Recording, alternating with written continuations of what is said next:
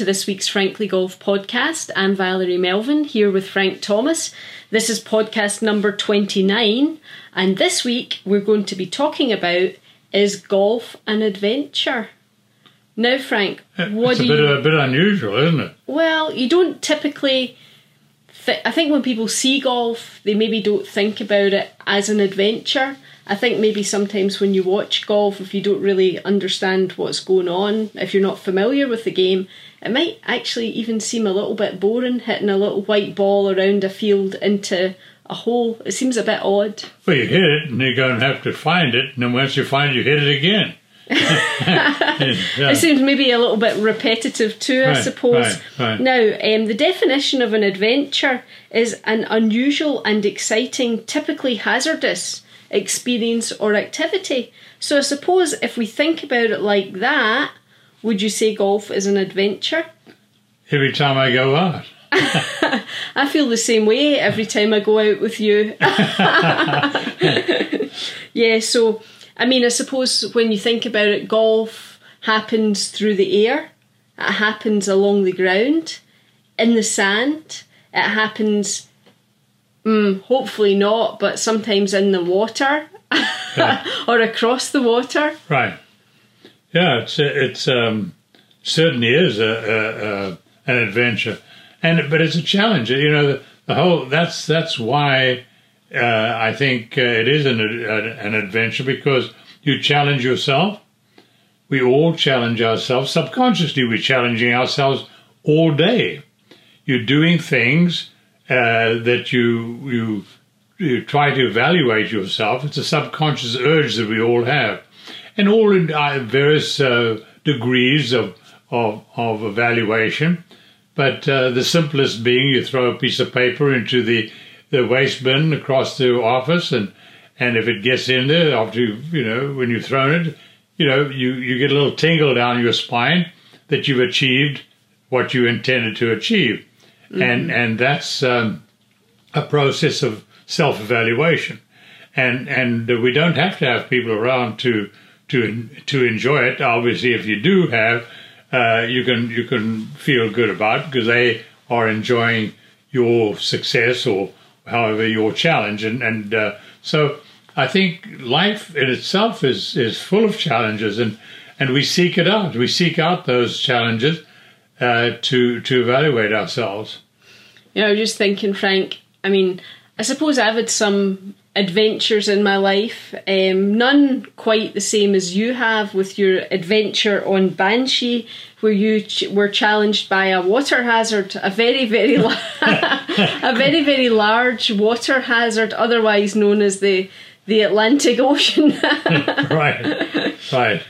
Uh, it started off uh, with in the in the Indian Ocean hazard, yeah, water hazard, and then eventually uh, we, um, you know, uh, left the continent of South Africa. This was in 1962, and um, you know, I I, I think uh, we obviously weren't uh, very good sailors. When I say obviously, uh, that's not obvious. No, it's not obvious. It's one of the most remarkable things about the whole like when you read your book Banshee, which which you've written, um, which um, if if anyone out there hasn't had a wee read of it, it's it's not necessarily a sailing book as such, although you know obviously it's about um, the, the journey, uh, the voyage on on the Banshee.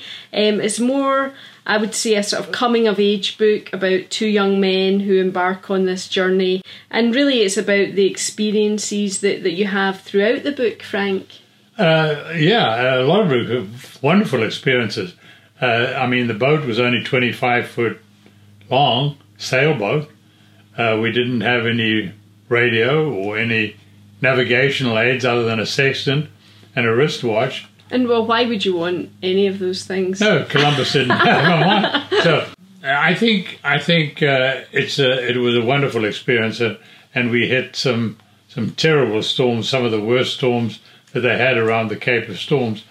And even though the objective was to sail around the world, uh, we'd, we'd, the challenge was almost over after we'd gone halfway around uh, because of all the storms and, and the mid Atlantic problems we had and breaking our topmast and all sorts of. Uh, but I asked myself the question, or I've been asked the question, why why did you do it? Mm-hmm. And I think um, I think it's because of the the the when I analyze it, it's because of the uh, need to evaluate yourself, and you do it. Uh, people, as I say, are doing it all the time, and uh, you know, obviously, you've got this was a reasonably um, sort of dangerous challenge because we didn't know how to sail, and uh, uh, we didn't know very much about uh, sailing other than what we'd read. Malcolm was uh, a historian as far as sailing is concerned, and we decided we were going to just do it. And but um, I think afterwards was a you get that wonderful feeling of of accomplishment. You get that wonderful feeling of of of independence. Mm-hmm. You get you get uh, a wonderful feeling that you've been able to accomplish something. Our boat would happen to be the smallest boat to to have made that particular crossing uh, ever, and so uh, that was another accomplishment. But um, I think there's no really no difference uh, in that other than the degree of the challenge mm-hmm. between that and golf. And what I mean, what would you say that you learned from that sort of extreme adventure that you feel like would help you in your golf game? I mean, I know it seems like a slightly ridiculous comparison, but I mean, if, if we're saying that, you know, golf is an adventure, based on your extreme adventure, what would you say you learned from that that you could apply to your golf game that, that, that you think has helped you? I think uh, the most important thing is never give up. Never give up. And, and, and, you know, you start off on the first tee, and if you double bogey the first hole, you don't walk in. Right. Uh, and and if you if you hit a bad shot, don't let it bug you. You know, you get over it and and, and uh, go on, keep going, uh, because you, there's a wonderful reward at the end of it when you when you every every shot is a challenge, and when you look at it and you, you plan it out correctly and you and you execute the shot and and you and it goes where you intended it to go, mm-hmm. you get that little tingle down your spine. Yeah. And and and sort of like finding an island in the middle of the Atlantic that you can't see on Google Maps, right? That's right. Though there wasn't a Google map when I, we were out there, I mean, but you couldn't even see it on the on the chart we had. It just had had uh, yeah. Finding St Helena was uh, the island where Napoleon was banished It was quite quite a, a thrill, but uh, it's it's uh, it's same uh, the same same sort of a challenge, but in a different degree. Uh, but the the game of golf, because and it's because of of the self evaluation process. We we pretend we we're enjoying it because we're outdoors, or because we we're not pretending, but we are. We're enjoying it because we're outdoors, because we we're with our friends, and because uh, we're getting some exercise.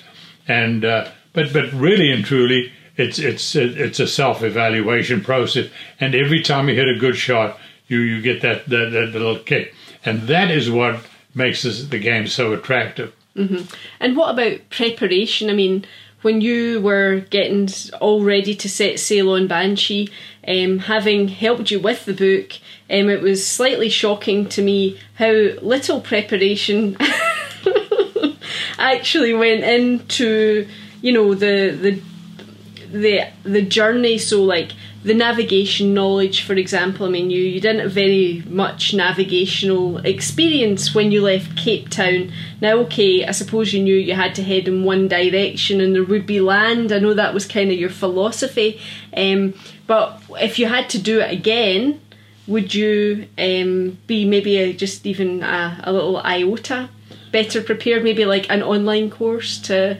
yeah, I mean, we didn't have an online course to do and and uh, you know we were not we are not properly prepared. Um, but we obviously the boat was.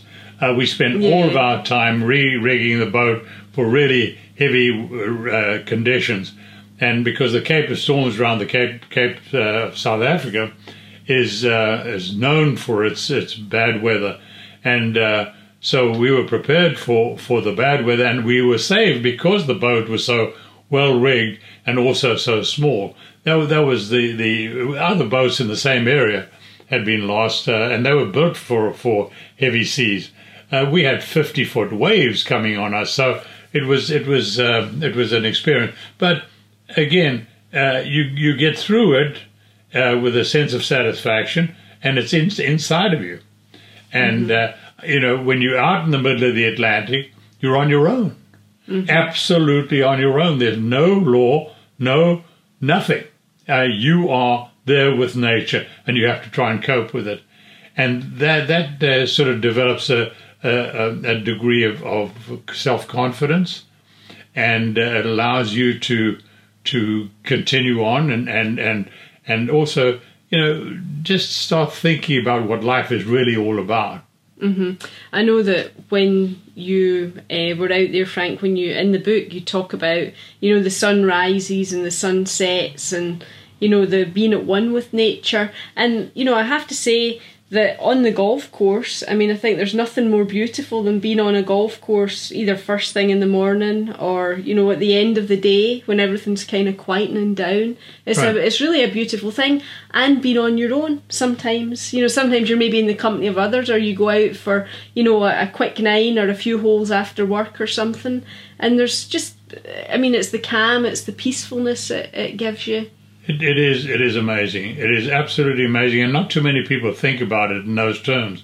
They do it because they enjoy it, but they don't really know why. Well, what is it that's driving them? And that's the addictive part of the game of golf. That's why golf will never die.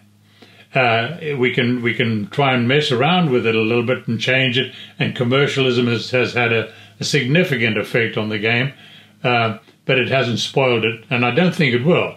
I think golfers themselves if they if they don't enjoy it, they'll they'll give up the game.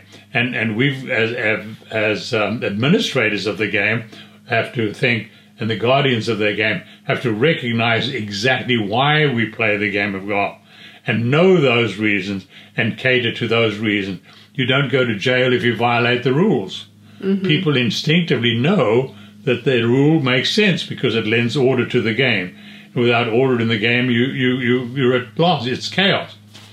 Well, listen, thanks for that, Frank. It was a, a very interesting podcast this week. Something slightly different, maybe a bit thought provoking, which we like uh, to do every now and again. So uh, we hope everyone enjoyed it. But until next week.